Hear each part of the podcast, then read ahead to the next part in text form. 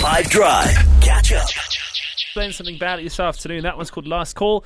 I'm going to do one of those unnecessarily complicated type of explanations. Love it. boy. Okay, but this time it is for a certain kind of musical instrument. Okay. Um, I will give uh, even more in-depth category, but with this specific musical instrument, I'm going to explain to you how it produces sound, and you've got to work out what instrument it is. Okay. So within this instrument, there exists a complex system of taut elements.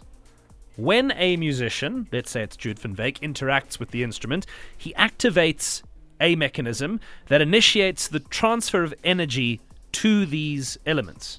Right? This energy is transformed into vibrations which propagate throughout the instrument. And as these vibrations are traveling, after Jude has done what he's done, they encounter a resonating chamber. This mm-hmm. chamber amplifies their intensity, and this chamber is specifically designed to enhance the sound waves, allowing them to reach the ears more distinctly. Hmm. All right. Right? To control the dynamics of the sound, the musician might utilize various pedals or levers.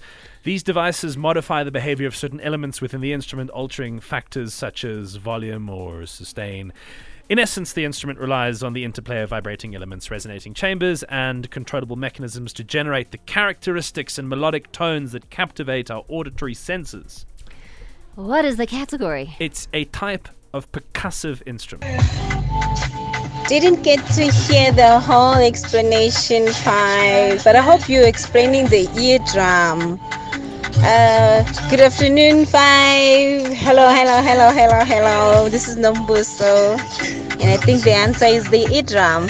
All right, okay, it's not, but I love that out of the box kind of thinking. Um, Daryl, You're explaining an electric guitar. That's an electric guitar. no, so Jude thought that at some point until I said No, I went through all of the explain emotions. your process. So, uh, when you first started your explanation, I was like, hmm, this sounds like a piano. And then I was like, no, wait. He's talking about chambers. What has a chamber that I know of is like a guitar. That whole the whole thing is a chamber essentially. And then you said it was a percussive instrument, and then I was like, oh, drums. Jabu from Jozi, it is a piano, piano, piano. Even though I'm a piano, I have no piano sounding in them, but it's a piano. So Jabu's right. Oh, I was right initially. It's one of those fun things they teach you in music. Uh, the piano can be classified as a percussive instrument. Yeah, because you produce sound when the keys are struck by the pianist's fingers or hand.